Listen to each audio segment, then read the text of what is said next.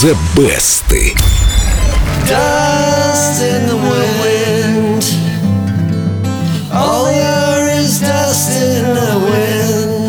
Как здорово спел, даже подпеть захотелось.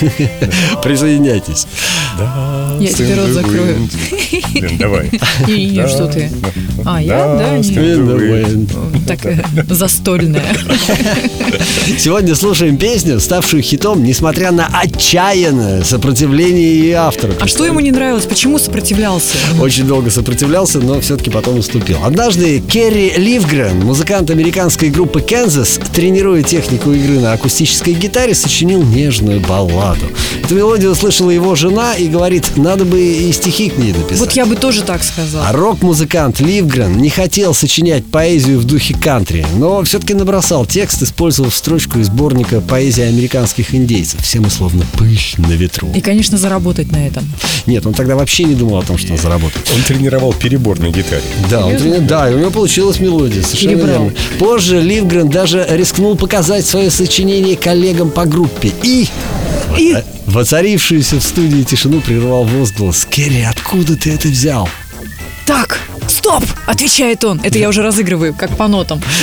Да, говорит Ливгрен. Вы, ребят, понимаете, что все вот это вот Dust in the Wind это из разряда слова и музыка народная. А группа Kansas, вообще, если кто-то тут забыл, играет прогрессивный рок. И я это записывать не стану. Слушай, а что такое прогрессивный рок? Мы эту группу знаем как раз-таки по этой песне. А так, это так и получилось. Вот именно, а кстати. до этого, до этого группа Kansas знали совершенно по другим песням. Эта песня и стала их самым главным хитом. Значит, они занимались не своим делом Нет, раньше? Они, они занимались своим делом, они сочиняли хорошие песни, но вот Dust in the Wind не только попала на верхние строчки топа Billboard, но и завоевала платиновый статус. Ну и заодно стала самым известным произведением группы Kansas. И, кстати, то, что Dust in the Wind нетипично роковая песня, обеспечила ей еще и кавер-версии совершенно разных стилях.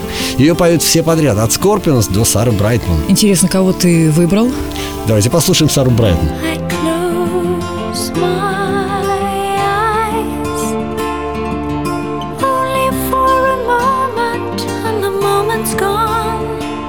После этого, да, ее в космос хотели отправить. А ее хотели отправить в космос?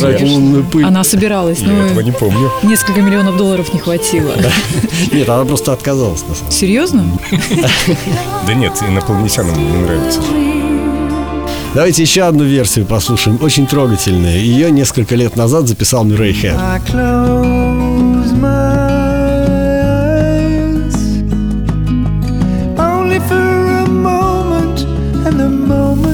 Как тебе? Вот это крутой исполнитель. Мне кажется, это лучшее, что он мог сделать. Да, я, пожалуй, не стану с вами спорить. Мне кажется, это кавер-версия, которая уж точно не хуже оригинала. И, кстати, за нее можно проголосовать в группе Эльдо Радио ВКонтакте, Дим. Я голосую за нее.